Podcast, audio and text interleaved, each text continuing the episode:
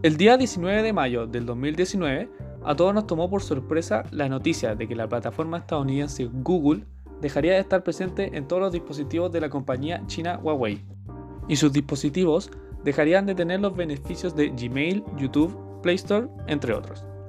Esto generó un gran problema para la compañía china, ya que ahora Huawei estaría dentro de la lista negra de Estados Unidos. Pero, ¿qué significa esto? ¿Cuáles son las consecuencias para los dispositivos Huawei?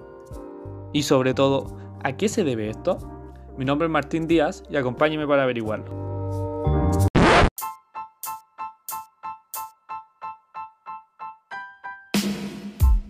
Pero a ver, ¿qué es lo que realmente le van a suceder a los dispositivos Huawei en esta guerra de Estados Unidos contra China? Bueno, lo que realmente pasará es que los dispositivos en venta después de la cancelación no contarán con el software de Android Google, por lo cual no tendrán el apoyo de Google Play Store ni de la sincronización de datos de Google Gmail. Para simplificarlo, los celulares de Huawei que salgan a la venta después de la cancelación no van a tener Play Store ni van a tener la sincronización de datos de Gmail. Es decir, si tú tienes un celular que sí forma parte de Google y de Android, no vas a poder pasar los datos de ese celular a un dispositivo Huawei que salga a la venta después de la cancelación. Eso sí, la ventaja de todo esto es que los dispositivos que ya están en línea, es decir, que se vendieron y hay alguien usándolos antes de esta decisión dramática por parte de Estados Unidos, sí van a seguir contando con el soporte de Google y de Android. Eso sí, si pasas a un nuevo dispositivo Huawei, un dispositivo Huawei después de la cancelación, no vas a poder pasar tus datos de tu celular anterior a tu celular Huawei actual. En respuesta a todo esto, Huawei ha decidido crear su propio software para los futuros dispositivos de la marca, tal como es el iOS para iPhone.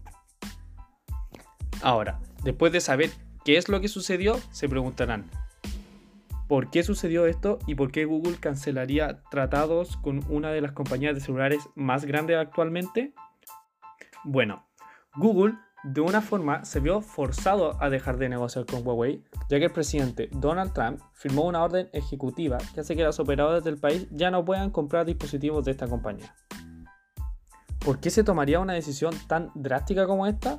Bueno, se dice que Donald Trump hizo esto como un movimiento en el actual conflicto pacífico, según Glutch, que tiene contra China sobre quién va a liderar la implantación de las redes 5G es decir, quién va a llevar la delantera en esta guerra de la tecnología.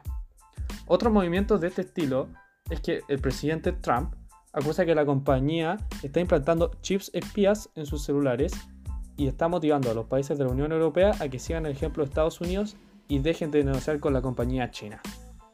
Por más que Huawei sea firme y diga que es inocente sobre esta acusación de implantar chips espías en celulares, Trump, como siempre, no planea escucharlo en un futuro cercano y se niega a volver a negociar.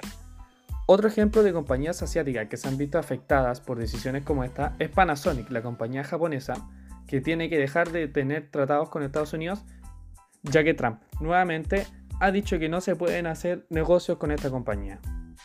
Este conflicto inició en abril de 2019 y sigue sin tener un cierre definitivo, ya que siguen habiendo conflictos y Huawei sigue luchando por mantener su compañía a flote. Por mi parte, eso ha sido todo. Yo soy Martín Díaz, Adiós.